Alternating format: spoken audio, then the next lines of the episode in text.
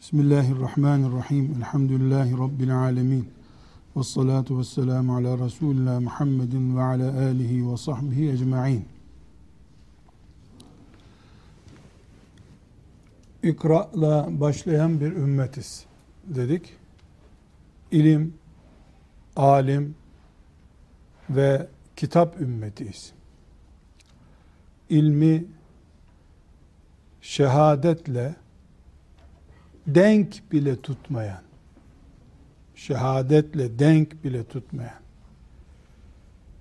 Allah yolunda cihad etmeyi, İslam'ın zirvesi gösterdiği halde, ilimle meşgul olanlar, medreselerinde otursunlar diyen bir dinimiz, kitabımız var. İlim ümmeti olmamız, peygamberimizden geliyor. Kur'an'ımızdan geliyor. Genel hayat tarzımızdan geliyor. Ve özellikle de ilimle sadece Kur'an-ı Kerim'in tefsirini okumayı kastetmediğimizi en başta kainatı okumak diye bir ilim çeşidini özendiğimizi bir kenarda not ediyoruz.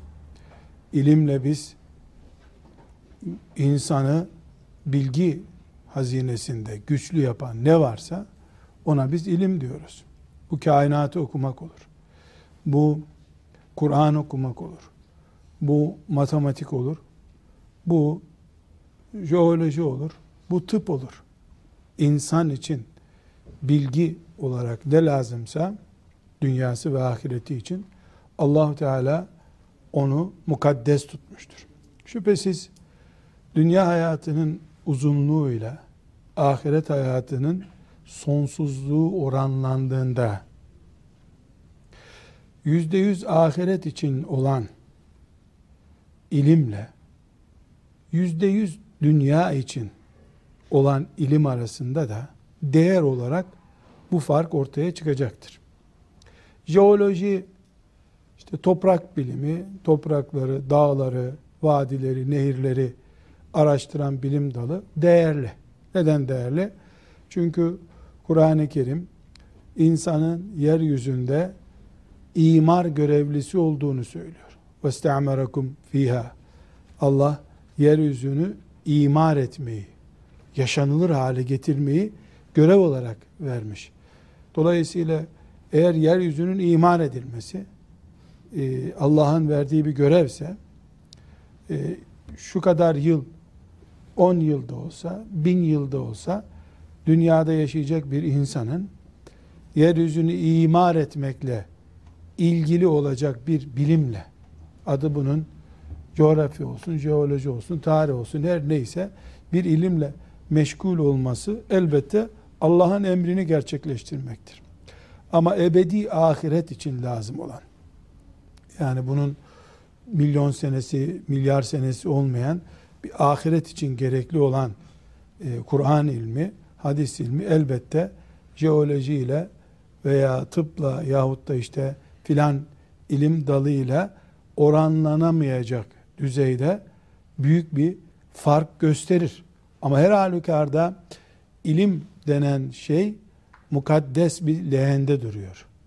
Bu mukaddes leğende, bu mukaddes sinide duran ilimden Kur'an gibi ebedi ahiretin malzemesi olan kitabın puanıyla işte e, filan dağda altında ne maden var bunu araştırıp o dağı kazdıktan sonra da o ilme de o madene de bir daha değer verilmeyecek şekildeki bir ilmin e, herhalde aralarında bir miktar fark vardır. Ama biz ilim ümmetiyiz.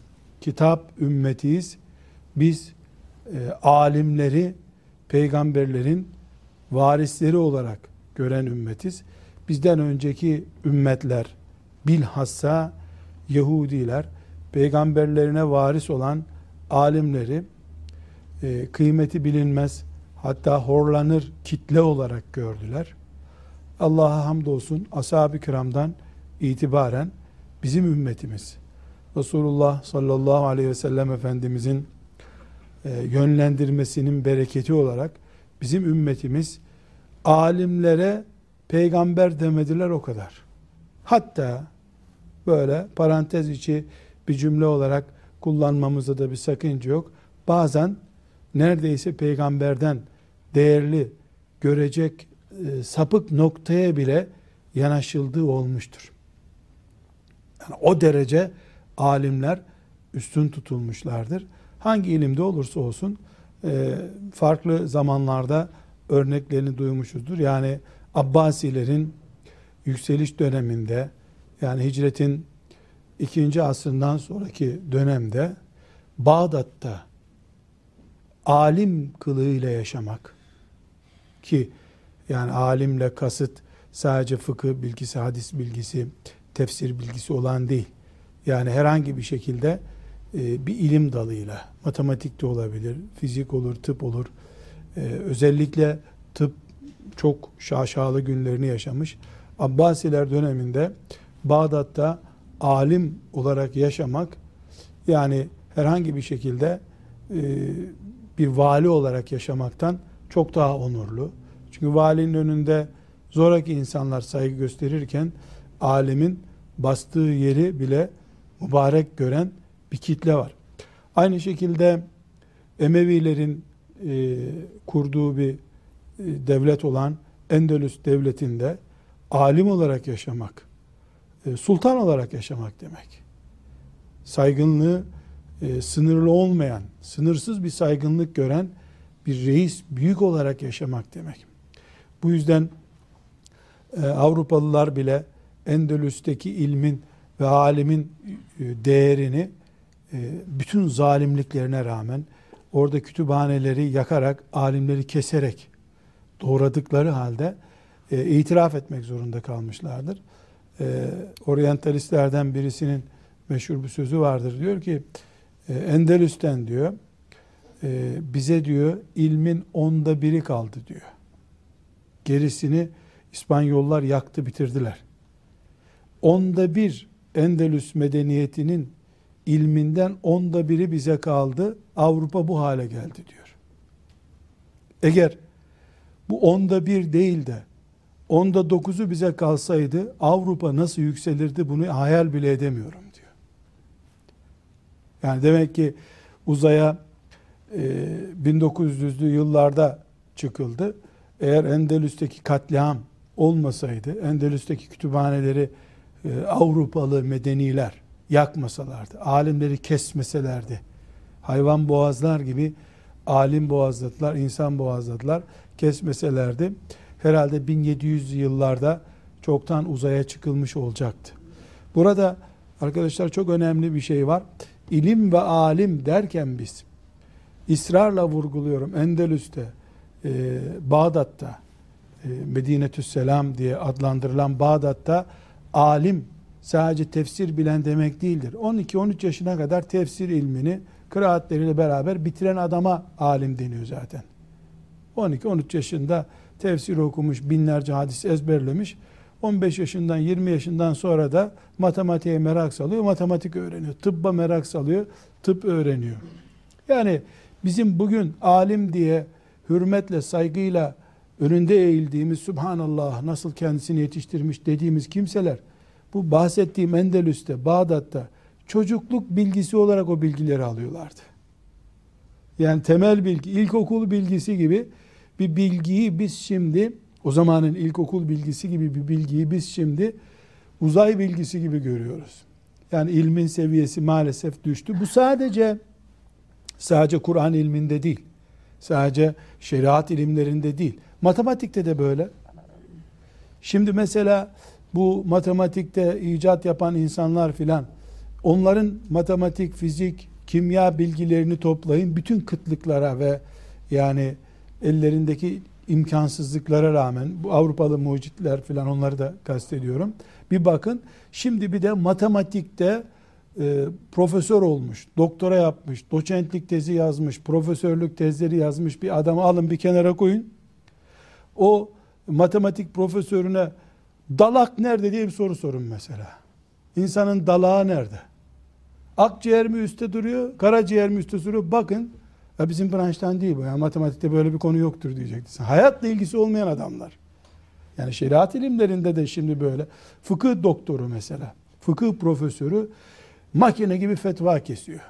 Aradığın fetva var adamda. Sor Ali İmran suresi mi önce Nisa suresi mi Kur'an'da? Bitti. ilim bitti. Allah adına ahkam kesiyor. Kur'an-ı Kerim kaç sure ondan haberi yok. Ama ünvan var. Yukarı doğru çıkmış, yıldızları yükselmiş. Yani ilim şu anda küçücük kavanozlara kondu artık. Eskiden fıçılarda duruyordu. Büyük fıçılarda duruyordu. Şimdi kavanozlara kondu. Büyük büyük adamlar dedikleri şeyler küçük şeyler üzerinde büyüyorlar. Eskiden hem şeriat ilimlerinde hem de e, dünya ilimlerinde diye isim vereyim. Büyüyenler farklı büyü. Mesela İbn Sina'nın Kur'an-ı Kerim'de önce Bakara suresi mi Nisa suresi mi geldiğini bilmeyeceğini hayal edebiliyor musunuz? Doktor, o da doktor. Tıbbın babalarından biri. Hafız olmayı bir iş olarak görmüyor zaten. Hafız çocukken babası 2-3 senede hafızlık yaptırtmış ona. Yani hafız olmak, Riyazu Salih'ini ezberlemek, e, filan fıkıh kitabını bilmek ilkokul meselesi. Şimdi ilkokulda iyi yazıyı söken çocuk allame sayılıyor. Yazıyı sökmüş maşallah. Yazıyı sökmüş. Bir de hızlı okuyabiliyor. Uzman. Yani uzman, sayılı uzmanlardan biri sayılıyor. Böyle bir noktaya gelindi. Bunun geri dönmesi de mümkün değil gibi görünüyor. Şeriat ilimlerinde bir ihtimal geri dönebilir. Ama artık insanlar sadece matematik öğrenerek e, üniversitelerde saygın bir yere geliyorsa niye bir daha fizik öğrensin? Niye tarih okusun ki? Mesela tarih bilmek, İstanbul'u Sultan Fatih'in fethettiğini bilmek, Namık Kemal'in de Kıbrıs'ta öldüğünü bilmek büyük bir tarih bilgisi sayılıyorsa e niye o e, çelikle demir arasındaki farkı öğrensin ki niye fizikle ilgilensin ki bir daha diye düşünülüyor. Böyle bir hale gelindi. Bu şeriat ilimlerinde de böyle. Yani bu ünvanlaşma. Allah rahmet eylesin, yeri nur olsun. Mustafa Sabri Efendi e, Mısır'da biliyorsunuz hicret ehli olarak vefat etti rahmetullahi aleyh.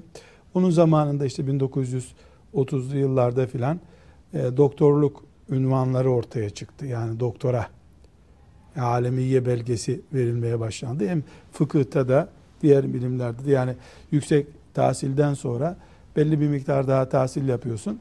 İşte master, doktora falan oluyorsun. Emin Saraç hocama demiş ki Şeyh Emin demiş. Bu doktora işi çıktı ya demiş. ilim bitti bana göre demiş. Adam bir dalda uzmanlaşmayı cahillik kabul ediyor. Bu da Osmanlı'nın e, son Şeyhülislam'ı, Osmanlı'nın enkaz döneminin adamı. Enkaz döneminde yaşamış. Bir dalda uzman olmayı ki e, ben o zamanki doktor olmuş mesela fıkıhta, tarihte doktor olmuş insanların eserlerine bakıyorum. E, yani öyle doktor şimdi alimallah üç tane beş tane doktor ediyor. İlk defa öyle başlamış bu iş. Şimdi mesela çok enteresan master tezleri görüyorum 20 sayfa. Doktora tezleri 150 sayfa. Hele e, Word programı çıktıktan sonra doktor olmamak için cahil olmak lazım. Yani doktor kesiyorsun, yapıştırıyorsun, kesiyorsun, yapıştırıyorsun. Tabi hocaya da bir mesela senin danışman hocana da bir gömlek götürmen gerekiyor ama yoksa kesip yapıştırmaz sana. Yanlış yapıştırdın der. Güzel götürüyorsun. E, gömleğini de götürdün mü bir de teşekkür belgesi de veriyorlar insana. Aslında bu teşekkür belgelerinin hepsini bilgisayarın üstüne yapıştırmak lazım. Sağ olsun bilgisayar insanları alim yaptı. Her halükarda tekrar başa dönüyoruz. Böyle bir harita çizmemiz gerekti. Arkadaşlar bu tablonun dışında biz ilim ümmetiyiz. Biz ilim ümmetiyiz. Bizde matematik bilmeden, coğrafya bilmeden namazla ilgili fetva da veremezsin. Kıbleyi bulmak için, miras taksim etmek için, namaz vakitlerini hesaplamak için matematik bilmek lazım, coğrafya bilmek lazım. Bu ümmet uzay bilimine bin sene önce dalmasaydı, yatsı namazının vaktinin ne zaman başladığını nasıl bilecekti? Bugün bilgisayarla 3000 sene sonraki yatsı namazının vakti de çok rahat bir şekilde öğrenilebiliyor değil mi? Mesela bilgisayara yazıyorsun. 7800 yılında yatsı namazı Haziran'da kaçta? Bunu söylüyor sana. Şimdi bu bilgisayar hesabıyla 300 sene önceki insanlar bu hesabı bilmediklerine göre Bir dakika bile fark etmeden yatsı namazını nasıl hesaplamışlar? Yani insanlar saat yok. Hesap makinesi yok. Dürbün yok. Yatsı namazı işte Ekim'in ikisinde mesela akşam 19.25'te oluyor. 19.25'i nasıl hesaplamışlar o zaman? Şimdi sen gelip bilgisayarla onun üstüne oturmuşsun. Tam kapağını bulmuş gibi oturdu. Nasıl oturuyor? Yani demek ki İslam'da ilim demek aynı zamanda uzaydan anlamak, aynı zamanda matematikten anlamak demek. Aynı zamanda coğrafya bilmek demek. Güneyini, kuzeyini dünyanın bilmeyen birisi kıbleye nasıl dönecek? Allah geçmişimizden razı olsun, onlara rahmet eylesin. Bize çok şerefli bir miras bıraktılar. Ee, çok güçlü bir miras bıraktılar. Şimdi biz bir noktaya gelmek istiyoruz. Formül olarak dedik ki bu din ilim dini. Bu din ilim dini olduğu için Peygamber aleyhissalatü vesselam Efendimiz ilimle meşgul olmayı ilimle meşgul olmayı cihat görmüş. Hadisi şeriflerle bilgi vermiş. Bunun için Ebu Hureyre radıyallahu anh gibi bir sahabi bakın ne diyor? Bir saat onun dilinde bir saat hani bir oturuyorsun işte bir böyle bir mesele konuşup kalkıyorsun. 60 dakika demek değil. Bizim şeriat kitaplarında saat bir oturum demek. Bir oturum insan ne kadar oturur? 20 dakika, 30 dakika, işte 40 dakika bir oturum. Bir saat bir fıkıh meselesiyle meşgul olmak Ebu Hureyre radıyallahu anh diyor. Bir saat bir fıkıh meselesiyle meşgul olmak virgül Kabe'nin dibinde sabaha kadar Kadir gecesini ihya etmekten değerlidir benim gözümde diyor. İlimle meşgul olmayı Ebu Hureyre gibi Peygamber sallallahu aleyhi ve sellem Efendimizin dizinin dibinde din öğrenmiş. Dinin kaynaklarından biri haline gelmiş. En alttaki tuğlamız. Temellerimizde duruyor. Ebu Hureyre radıyallahu anh. Bir saat yani Bağdat'a gidip 5 sene 10 sene ilim öğrenmekten söz etmiyor.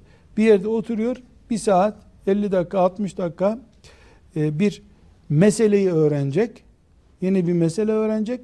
O meşguliyetini Kadir gecesini Kabe'nin dibinde ihya etmekten daha değerli görürüm diyor. Mantık bu. Ebu Hureyre şüphesiz bunu kendi e, heva ve hevesinden uydurmuyor. Peygamberden böyle öğrenmiş aleyhissalatü vesselam. Etrafındaki sahabeler topluluğu böyle düşünüyorlar. Biz tekrar formülümüze dönüyoruz. İlim ümmetiyiz.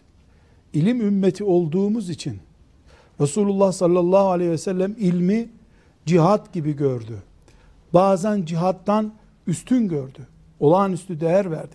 Kur'an da böyle değer verdi. Bu değerden örnekler vereceğim şimdi. Bunun sonucu olarak da bunun sonucu olarak da ashab-ı kiramdan itibaren başta da Efendimiz sallallahu aleyhi ve sellemin uygulamasının etkisi var tabi. Ashab-ı kiramdan itibaren bu ümmet alimlerini peygamberin yerinde duran ve Allah'ın adına imza atan kimseler olarak gördüler. Bizde alimler vatandaşlık seviyesinin çok üstündedirler. Herkes İslam devletinin vatandaşı ama alim o vatandaşlığın üstünde imtiyazları olan birisi. Bunu bu hale getiren de Allahu Teala'dır. Şehidallahu ennehu la ilahe illa huve vel melaiketu ve ulul ilmi kaimen bil kıst. Şimdi Ali İmran suresinin 18. ayetinden söz ediyoruz. Bu ayet Endülüs medeniyetini kurdu. Bu ayet Bağdat'taki medeniyeti kurdu. Bu ayet medreselerde sabahlara kadar karanlık bile olsa ilimle meşgul olan ilim ordusunu kurdu İslam'da. Şehidallah Allah şahittir. Ennehu la ilahe illahu. Ondan başka hiçbir ilah olmadığına Allah şahittir. Yani Allahu Teala'dan başka ilah olmadığının belgesi neymiş? Allah'mış. Vel melaiketu bir de meleklermiş. Bir de ve ulul ilm. Alimler. Alimler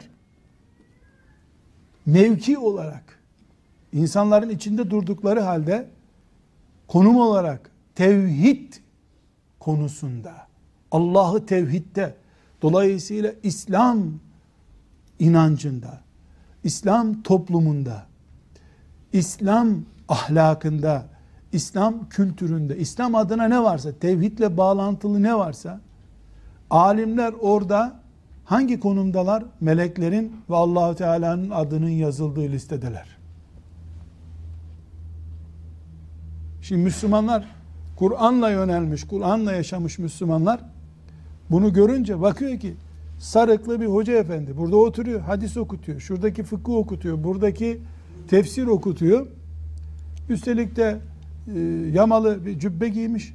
Sarı 3 aydır 5 aydır yıkanmamış, rengi değişmiş sarığın. Ama önünde saygıyla ve tazimle duruyor. Neden? Çünkü o her ne kadar aynı namazda beraber bir safta durup namaz kılıyorlarsa da e, bir saat önce okuduğu Kur'an'da Allah onu meleklerle Allah'ın ismiyle beraber yazmış Kur'an'da. Yani Ali İmran suresinin 18. ayetin okur da bir Müslüman kaimen bil kıst yani adaletle Allah'ın hakkı için konuşan ve yazan çizen bir alemi mahallesindeki bir memur gibi görebilir mi? Eğer imanı varsa, Kur'an'ı iman ederek okuyorsa, Kur'an'dan lezzet alıyorsa bir Müslüman, hiçbir şekilde bir alimi kendisi gibi bir vatandaş olarak göremez. Bu ayete iman etmiş birisi, mesela bir mecliste bir alim ayakta bekliyor, o da koltukta oturuyor. Makul mü? Böyle bir şey olabilir mi? Alime hürmeti Allah'ın dinine hürmet ve iman olarak görmek zorunda ki görmüş. En berbat dönemlerinde bile görmüş. Bunun için gerek İngilizler e, Mısır'a girdiğinde ve gerekse İslam'ın devlet olduğu yerlere küfür ordularıyla girdiğinde halkı hapishanelere doldurmayı tercih etmemişler. Gerek yok. Niye hapishanelerde binlerce insan besliyorsun ki? Birini sarığından dolayı, birini sakalından dolayı, öbürünü de cübbesinden dolayı üç tane alemi içeri aldın mı? Ümmetin ruhu alimler zaten. Kaldırdın mı alimleri kalkıyor. Bunun için önce harf devriminden başladılar. Harf devrimi yaptın da alimlerin kullandığı lisanı halkın lisanı değil hale getirdin mi? Alimleri yabancı dil konuşan biri haline getirdin sen. Alimlerini aldın mı ümmeti Muhammed diye bir şey kalmadı zaten. Öldürmekten daha ucuz. Üstelik de modernlik yaptım, sizi uzaya taşıdım diye de teşekkür bile alırsın. Ama bu ümmet alimlerini beden olarak veya fonksiyon olarak kaybettikten sonra Medine'de devlet kurmuş olan Muhammed Resulullah sallallahu aleyhi ve sellemin ümmeti olma karakterini kaybediyor. O ümmetten cihat olmuyor. O ümmet artık teheccüde kalkma lezzetini kaybediyor. O ümmet cuma hutbesini uyuklayarak dinlemek zorunda kalıyor. Alimi yok çünkü. O kadar e, yüksek oranda can damarı ki alimler, alimler kadar ümmet var, alimlerin olmadığı kadar da ümmet yok demekte sakınca görmüyoruz. Neden? Başta Allah Teala olmak üzere. Peygamber Efendimiz sallallahu aleyhi ve sellem alimleri çok yüksek konumda tuttular. Bunun için İbnül Kayyim el Cevzi rahmetullahi aleyh 8. asrın alimlerinden birisi fetva ile ilgili e, yazdığı kitabının adını İ'lamul Muvakki'in an Rabbil Alemin diye koymuş. Dört ciltlik bir kitaptır. Fetva nasıl verilir? E, mahkemede nasıl hüküm verilir gibi konuları ihtiva eden yarı siyaset yarı fıkıh kitabıdır. Adını İ'lamul Muvakki'in an Rabbil Alemin. Alemlerin Rabbi adına imza atanlara bilgiler diyebileceğimiz bir kitap olarak. Yani alimleri, kadıları, fetva veren müftileri Allah'ın adına imza atanlar olarak görüyor. Hakikat da böyle. Ben böyle düşünüyorum deme cüreti gösteremez ki bir insan dinde. Dinde ben böyle düşünüyorum olmuyor. Dinde ben soru sorduğum zaman bir alime bana Allah bu konuda ne der demek istiyorum. O da Allah sana şöyle der bu konuda diyor. Yani caizdir bu demek. Ne demek caizdir? Allah bunu sana kıyamet günü sormayacak demek. Haramdır ne demek? Bunu yaparsan Allah bunu sana soracak demek. Cezasını verecek demek. Bunun için müfti, alim Allah'ın adına imza atıyor. Allah'ın adına konuşuyor. Bu ümmet alimlerini böyle bildi. Arkadaşlar burada bir nokta koyup bir e, sorunun cevabını vermemiz lazım. Önce bu söylediklerimi e, hadisi şeriften tescil etmek istiyorum. Ee, e, İbn Mace'nin rivayet ettiği ve Müstedrek'te de bulunan bir hadis-i şeriften söz ediyorum. Resulullah sallallahu aleyhi ve sellem buyuruyor ki: "Men ca'e mescidi hâzâ lem ye'tihi illa li hayrin yeteallemuhu ev yuallimuhu fehuve bi menziletil mücahidi fi sebilillah. Ve men ca'e li gayri zâlike فهو بمنزلة الرجل ينظر إلى متاع غيره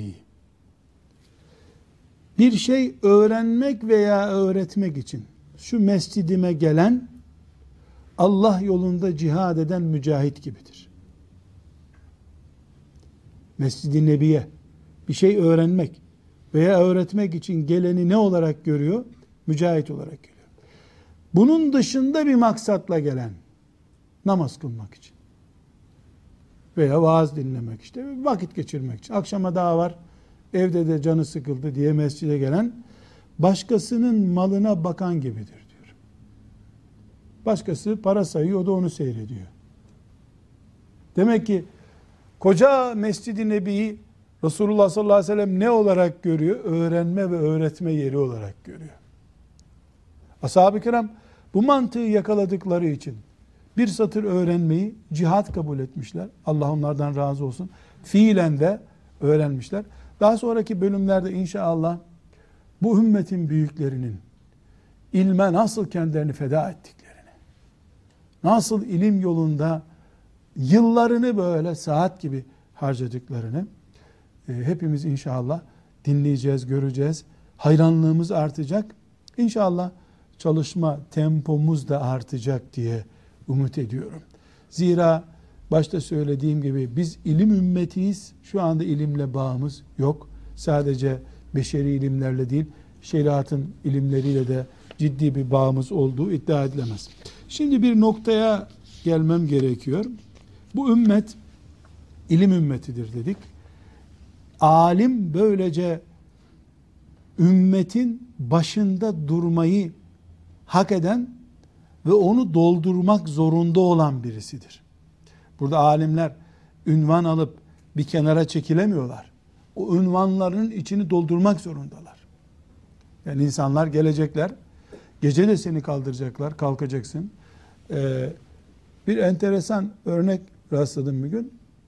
E, muhaddislerden birisine e, uzaktan bir talebe geliyor. İşte bir ara Nisabur bu Hazar Denizi'nin e, yukarıları ilim merkezi, hadis ve fıkıh merkezi. E, oraya geliyor. Bir muhaddise referans da getiriyor. İşte Yemen'den filancanın tezkiyesiyle geldim. O bir konuda uzman o zat.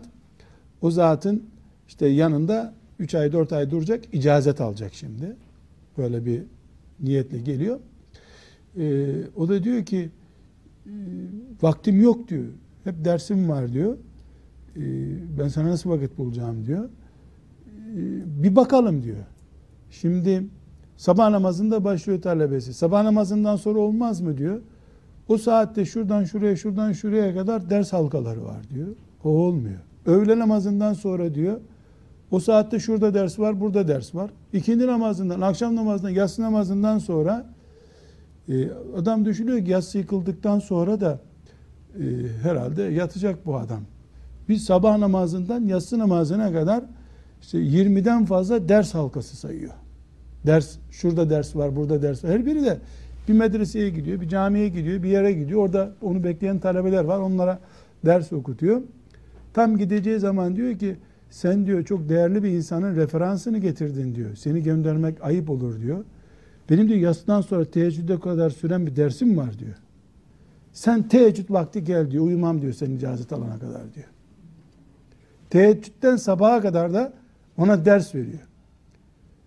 Şimdi Zehebi diyor ki Subhanallah diyor. Bu adam uyumuyor muydu diyor. Hiç dinlenmedi mi diyor. Hadi hep oturduğu yerde olsa neyse bu adam bir oraya gidiyor, bir o camiye gidiyor, bir öbür kasabaya gidiyor. Dolaşarak ders veriyor. İlmi müthiş bir cihad olarak görmüşler.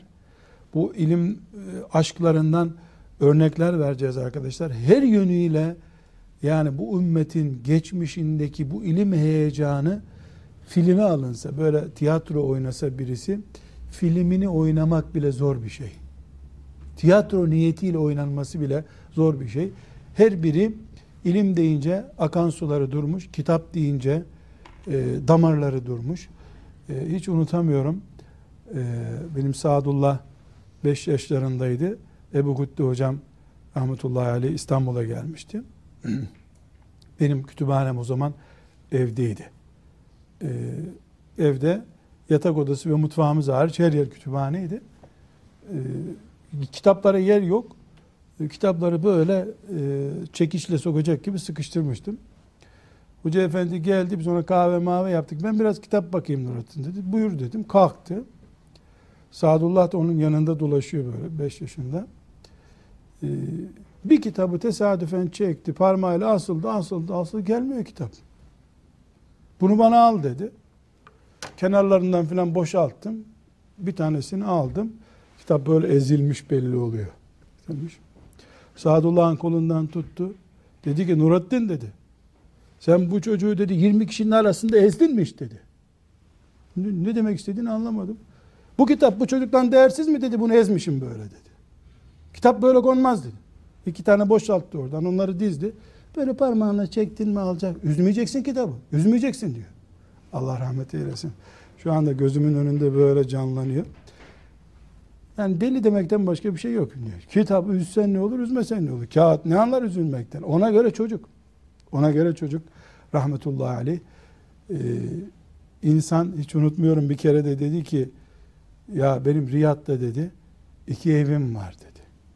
Bir tanesini karıma aldım, birinde kitaplarımı aldım dedi. İkisi bir arada oldu mu birbirini çok üzüyorlar dedi. Geçinemiyorlar dedi. Hele bizim hanım Suriyeli kumadan hiç hoşlanmaz dedi. Onun için iki daire almış. Bir oturduğu daire karşısındaki daireyi de almış. Ee, biz normalde kütüphaneyi okumaya gideriz. O şöyle dedi. Bazen hanımımın yanına gidiyorum oradan dedi. Abdest almak için filan hanımının yanına gidiyormuş. Allah rahmet eylesin.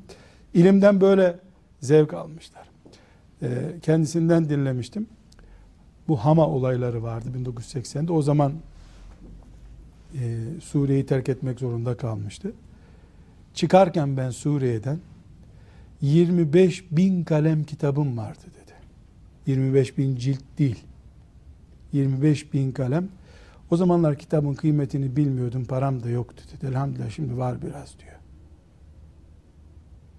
herhangi bir üniversitenin kütüphanesinde 25 bin kitap var mı merak ediyorum. Sen bir sorsana üniversiteye 25 bin kitap var mı orada? Bir, bu hafta bir teberrüken kütüphane memuruna sor. Doğal bir kütüphane e, kaç kitapla oluşuyor filan ben kütüphane. Bak bakayım 25 bin cilt değil. Çünkü 30 ciltlik ansiklopedi 30 tane birden sayılıyor öyle değil. 25 bin kalem kitap talebelik döneminde adam oluşturmuş. Bir de diyor ki o zamanlar fakirdim kitap almaya param yoktu diyor. Kitap sevgisi bu ümmette müthiş bir şey. E, mobilya olarak değil ama. Mobilya olarak değil. Hatip Bağdadi diye birisi var. E, o da Abbasilerin dönemine ait. E, ağır toplardan bir tanesi. E, ilim için yapılacak yolculuğun kurallarını anlatan kitap yazmış arkadaşlar. Talebe yolculuğa nasıl çıkar? Er-rihletu fi talebil ilm. Kitabın adı öyle. Tutmuşlar. Ödünç kitap verme kurallarına dair araştırmalar yapmışlar. Ödünç kitap verilir mi? Çok enteresan şeyler tespit ettim onlardan. Mesela e, diyor ki sıcak bir günde diyor e, bunaldığı için elindeki kitapla diyor bu şekilde diyor terini gidermeye çalışana kitap verilmez onun yanında durulmaz. Kitap düşmanı adam. Dinsiz gibi görüyor adamı. Yorulunca kitaplarına yaslanan adamı kitap iaresi yapılmaz diyor. Kitap emanet verilmez. İare emanet vermek demek. Yani kız verir gibi kitap vermeyi düşünüyor adamlar. Şimdi e, telefonla görüştün mü kızlarla da evleniliyor yani. Kitaptan daha kolay oldu kızlar şimdi. Yani Hatip Bağdadi'den kitap almaktansa kızını al herhalde. Daha ucuza mal olur. Hale gelmiş bulunuyoruz. Burada tabi e, Müslümanların kızlarının daha kolay alınmasına esef etmiyorum. Kitapların o halde olmamasına esef ediyorum. Şimdi bu şeyleri fazla uzatmak istemiyorum. Burada arkadaşlar bir konu bize bugün lazım. Biz ümmetin ilim ümmeti olmasına rağmen bugün alimlerin fonksiyonunu kaybettiğini görüyoruz. Bu kayıp bir, ilim de memurlukla ilgili bir branş haline geldiği için oldu. İki, alimler dünyevileşme kaymasına düştüler. O yüzden ilmi cihad olarak göremediler. Üç, siyaset başta hilafet olmak üzere kaybolunca Müslümanların elinden yani Müslümanlar okuyup da ne olacak? Vehmine kapıldılar. Dört, en az 200 senedir Müslümanlar normların üstündeki zeki çocuklarını Kur'an'a adamaktan imtina ettiler. Zeki çocuklarını, toplumun normlarının üstünde kalan çocuklarını başka branşlara kaydırdılar. Kendilerine göre de şer'i özürler buldular bunun için şüphesiz. İşte yok şuraya adam yetiştireceğim, buraya adam yetiştireceğim. Mübarek onun çocuğu ehli fıkıh olsa, ehli hadis olsa gitti. Müslümanlara mühendislikten bir daha umudu gitti gibi algıladı herkes. Neticede Müslümanların o branşlarda çok adamı oldu ama fıkıhta, hadiste, tefsirde Müslümanlar hala eleman kıtlığı yaşıyorlar. Hala Müslümanlar, hala kadınlar, gençler e, en en kolay veya en yoğun diyelim meselelerini soracak, öğrenecek kimse bulamıyorlar. Arkadaşlar hala bütün teknolojik imkanlara rağmen Müslümanların yüzlerce fıkıh profesörü olmasına rağmen yüzlerce fıkıh profesörü var. Fakültelerde fıkıhçı kaynıyor. Belki bin tane fıkıh doktorası yapmış insan var İstanbul'da. Hala 12 yaşındaki çocuklara göre ilmihal kitabı yoktur. Hala lise çocuğu için ilmihal kitabı yoktur. Evet var piyasada gençler için ilmihal var. Çocuklar için fıkıh bilgisi var. Kes yapıştır dedik ya. Ömer Nasuh Ülmen'den kes. iki tane de oradaki Osmanlıca kelimeyi Türkçeleştir. Gençler için oluyor zaten. Bir de resim koyarsan bebekler için oluyor. Böyle değil. Pedagojinin kurallarına göre, gençlerin kullandığı lisana göre ve fıkha olan ihtiyaçlarına göre tasnif edilmiş bir gençler için fıkıh kitabı hala yok. Ömer Nasuh Bilmen'in ilmi hali 50 baskı yapmış. Bu Ömer Nasuh Bilmen için bir ecir, Müslümanların istifade ettiği bir kitap değil. Bir sorunumuz var. Nedir bu sorunumuz? Müslümanlar olarak biz hala en basit fıkıh ihtiyacımızı bile giderebilmiş değiliz. Bu işte alimlerin yokluğundan kaynaklanıyor. Bir sürü fıkıhçı var. Bir sürü hadisçi, tefsirci var da alim arıyoruz biz. Resulullah sallallahu aleyhi ve sellemin makamını dolduracak, nübüvvet hariç makamını dolduracak adam arıyoruz. Şimdi arkadaşlar alimlerin devreden çıkmasıyla biz bazı sonuçlarla karşılaştık. Bu sonuçlar çok önemli. Konuyu daha iyi idrak etmemize yardım edecek. Birincisi alimler piyasada olmayınca İskilipliler, Mustafa Sabri Efendiler, Zahidül Kevseriler bizim asrımızın isimleri olduğu için söylüyorum.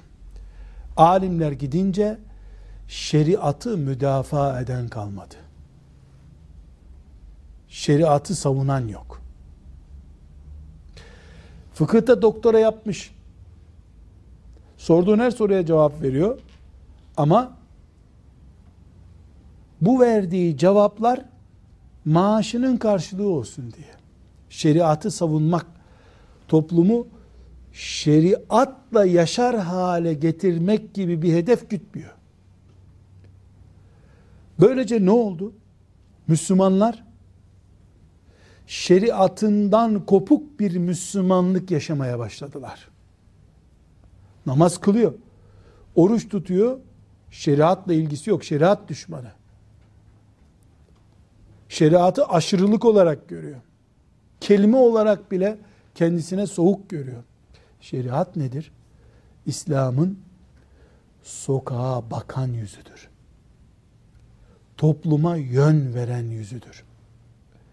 Bunun neticesinde ne oldu? İslam camilere, evlere, biraz biraz vakıfların iç binalarına kapandı kaldı. Dışa çıkmak yok. Konuşulması hatta suç hale geldi. Bu alimlerin yokluğundan dolayı İskilipli ife gidince peşindekilerin biz de bu ipe gitmek istiyoruz demeye cüret edeme işlerinden kaynaklandı. Bu nerede ortaya çıkıyor? Bir, emri bil maruf nehy anil münker yapan yok. Mesela evvelki gün Mehmet Şevket Egin'in bir yazısını okudum. Diyor ki Ramazan günü diyor Sultanahmet otobüs durağında oturuyordum diyor. Şimdi çok dikkat edin. Yanıma diyor iki tane genç geldi. Müstehcen müstehcen işler yapmaya başladılar yanımda diyor. La havle çekip kalktım oradan diyor. Protesto ediyor bunu. Peygamber Efendimiz sallallahu aleyhi ve sellem ne buyuruyor? Kıyamete yakın zina öyle yaygınlaşacak ki sokak ortasında zina yapacak gençler. O zamanki en iyi Müslümanlar da hadise dikkat et şimdi. O zamanki en iyi Müslümanlar da onlara yanaşacak. Gençler şu bahçenin kenarına gidin biz buradan geçemiyoruz yoksa diyecekler diyor. Yapma yok gene. Mehmet Şevket Eygi sellemehullah bu seviyenin altında mı üstünde mi şu anda? Kenara gidin ya parkta ben oturuyorum yani otobüs durağında oturuyorum da diyememiş. Kaçmış gitmiş. Emri bil maruf ve nehyanil münker yok. La havle ve la kuvvete illa billah çekip kurtuluyorsun. La havle ve la kuvvete illa billah. La havle ve la kuvvete illa billah yetiyor mu? Nerede elinin tersi? Nerede elinin tersi? Alimler insanları şeriat terbiyesiyle yetiştirmedikleri için, kendileri önde durmayı, cephenin önünde durmayı beceremedikleri için Allah'ın adına yasak koyan, Allah'ın adına iyiliği teşvik eden kimse yok ortada. Yasalar sigarayı yüzde yüz yasaklamış. Bahçede içemezsin, kenarda içemezsin, içemezsin. Hastanede onkoloji bölümünün koridorunda sigara içiyor adam. Onkoloji bölümünde. Orada da belki sigaradan kanser olmuş bir dayısı yatıyor, amcası yatıyor mesela. Geçiyor. Bahçede içiyorum diyor. Yağmur yağdığı için sigaranın dumanıyla beraber içeri giriyor adam. İçiyor. Ya yasalar arkanda, her şey arkanda bir şey diyemiyorsun. Niye bir şey diyemiyorsun? Çünkü emri bil maruf ucunda alimlerin durduğu bir halat olmadığı için sen bağlanamıyorsun. Yani sen ne karışıyor? Ya burada yönetici var deyip susturacak seni. Böylece iyilikler kötülüklerden zayıf hale geldi. Kötülükler iyiliklerden güçlü, kötüler iyilerden daha güçlü hale geldi. Aynı şekilde ciddi bir cahillik yayıldı. Niye? Alimler öğretmiyor çünkü. Cami imamları namazı cemaatten önce bırakıp gidecek neredeyse. Ya cemaatte namazdan sonra bir hadis oku git kardeşim. Neredeyse cemaat çıkmadan elinde anahtar bekliyor camiyi kapatacak. Bir hadis okusana. Caminin bahçesinde oturanlara gelin size bir hadis okuyayım desene. Yani namaz kılan insanların kaçı sevi secde nerede yapılır diye biliyorlar.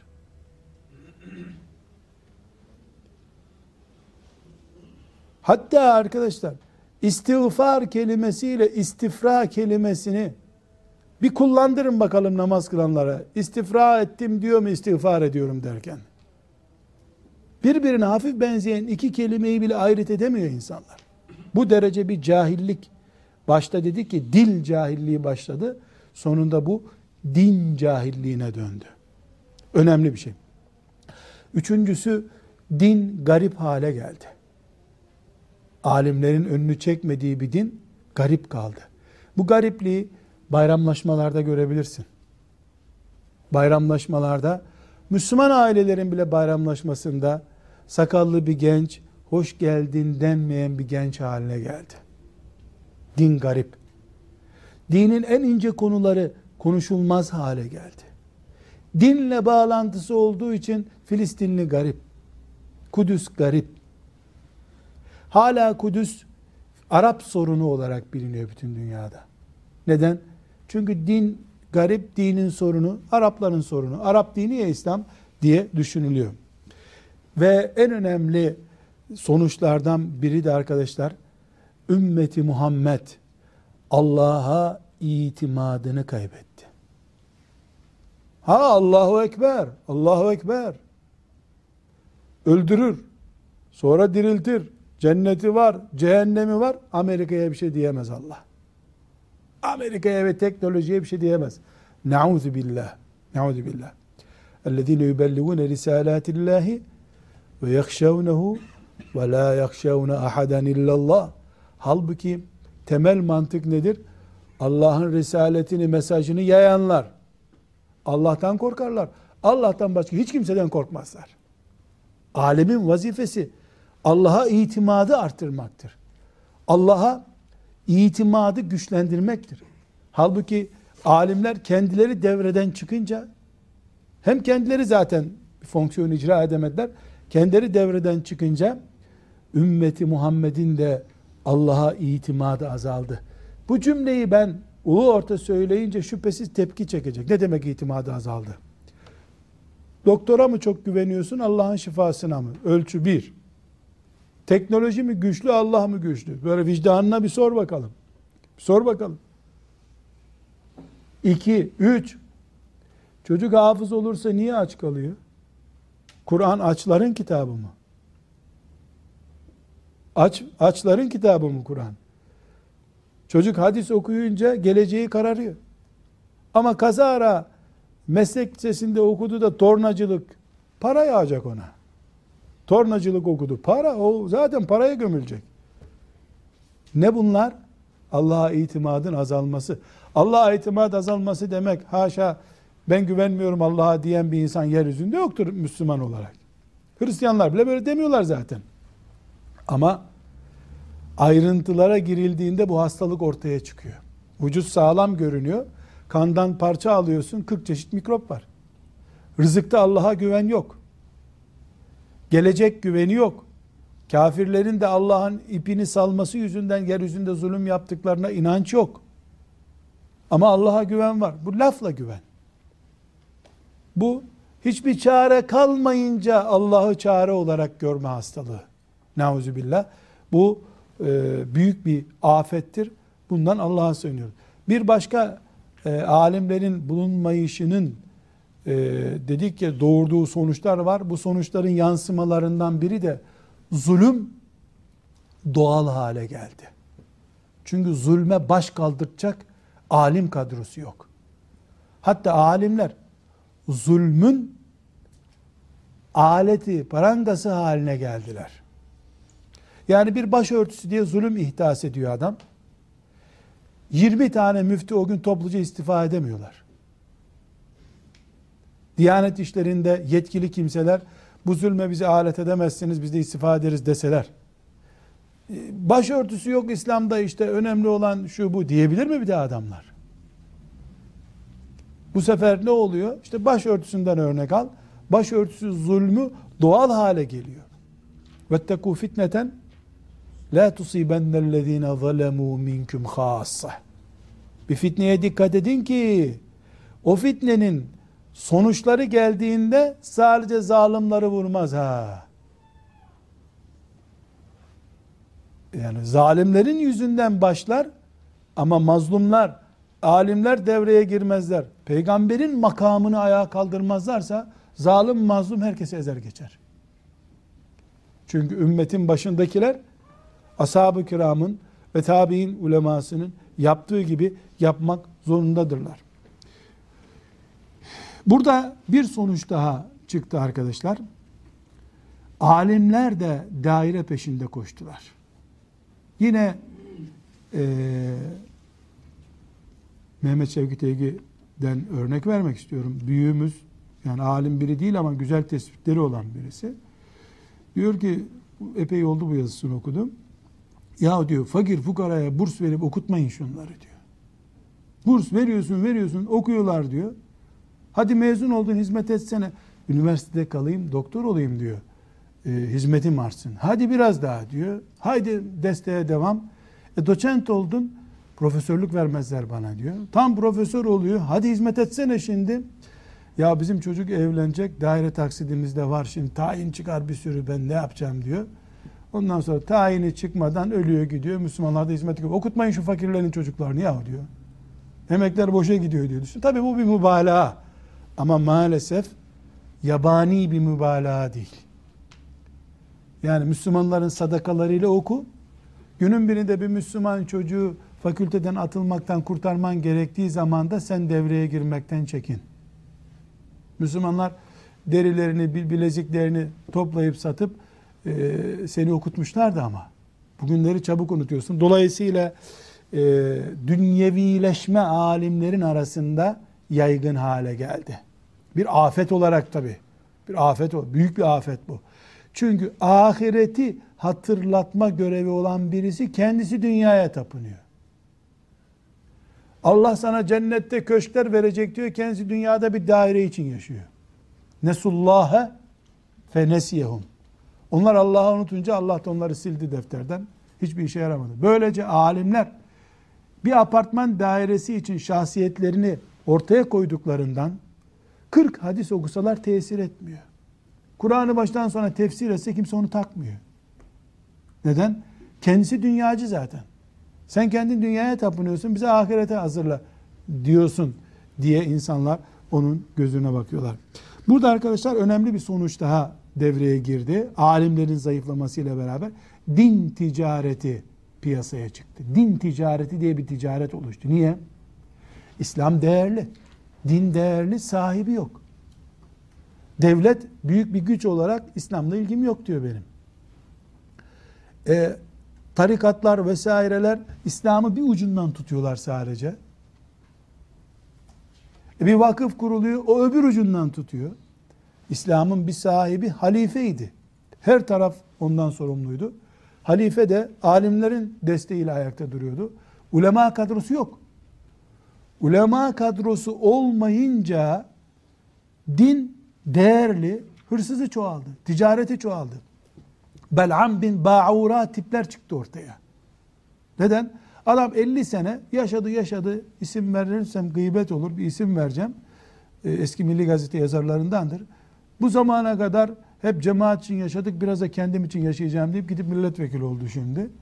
Ee, henüz karşılaşmadım karşılaşsam Bel'am bin Ba'ura'ya tükürüldüğü gibi tüküresim geliyor. Ne demek şu ana kadar cemaat için yaşadım. Bundan sonra da çocuklarım için yaşayacağım. Ve bu yıllarca Müslümanlara şuur dersleri verdi. Şuur dersleri verdi. Böyle hafif cemaatten uzak olanları e, küfürle itham etti. Bel'am bin Ba'uralar ihdas oldu. Bu din ticareti olarak. Nedir Bel'am bin Ba'ura? Ömrünü ibadetle geçirip sonunda şeytana kul olarak ölüp gitmek. Ve kâne minel gâvin. Berbat oldu gitti Allah Teala buyuruyor. Ve ikinci olarak da alimul lisan diyor Efendimiz sallallahu aleyhi ve sellem. Dinin kullandığı lehçeyi iyi bilen adamlar çıktı piyasaya. Mesela bakıyorsun ki işte Allahu Teala'nın insana saygınlığı emreden, peygamberin insanı mükerrem tutan sözlerini alıyor. İnsan mükerremdir. Bütün dünyadaki her şey ne için yaratıldı diyor. Ve sakhara lekum ma fis semavat ve ma. Göklerde ne yerde ne varsa ve sakhara lekum ma fil ard. Yerde ne varsa hepsini hizmetinize sundu diyor. E her şey insan için diye buradan bir dinden bir köşe biliyor. Tutuyor oradan humanist bir fetva çıkarıyor. Çünkü lehçeyi biliyor. Kur'an'ın lehçesini biliyor. Efendimiz sallallahu aleyhi ve sellem de ne buyuruyor? Ben bu ümmetime sizin dilinizi anlayan münafıklar kadar hiçbir şeyden korkmuyorum diyor. Münafık Kur'an'ımdan anlıyor, hadisimden anlıyor. Benim Müslümanım gazete bile okumazken o tutmuş İmam Gazali 3-4 defa okumuş. Mantığını yakalamış Gazali'nin. Gazali gibi konuşuyor. Böyle bir şey çıktı. Ve netice olarak cahillik çıktı. Cahillikle beraber dinde cüret arttı. Nisa suresinden, Kehf suresinden ayet okuyorsun bana göre diye cevap veriyor. Allah'a göre ve bir de beyefendiye göre hükümler çıktı ortaya. Bu da bir sıkıntı. Bu e, konuda bir iki not daha var fakat bunları hızlıca geçeyim. Yani aynı şekilde dinle dini piyasada oyuncak haline getirme mantıklarından birisi de arkadaşlar naslarla oynamaktır. Yani en son mesela yine Müslümanların sevdiği bir hoca efendi kadınları dövmekle ilgili Nisa suresinin kaçıncı ayet? 31. ayetin 34. ayetinde vadribuhun Allah Teala çok açıkça buyuruyor. Arkadaşlar iki aydır makale yazıyor bu konuda. Açıkça şunu söylüyor. Ya bu ayet aslında yakışmıyor Kur'an'a. Yanlış da olabilir ama mecbur Kur'an'da var okuyacağız. Kalkmış sayabiliriz ya. Bunu az kalsın kaldıracaktı peygamber de işte Araplardan korktu kaldıramadı. Resmen böyle söylüyor arkadaşlar ya. Ben doğduğumda da kitapları ders olarak okunuyordu İmam Hatip Lisesi'nde. Baktı ki adam meşhur olmak için bir ayetle oynamak da Nas'la oynuyor, Kur'an'la oynuyor. Yok şu şöyle demek istedi, bu böyle demek istedi diyor. Allah dövün diyor ama diyor.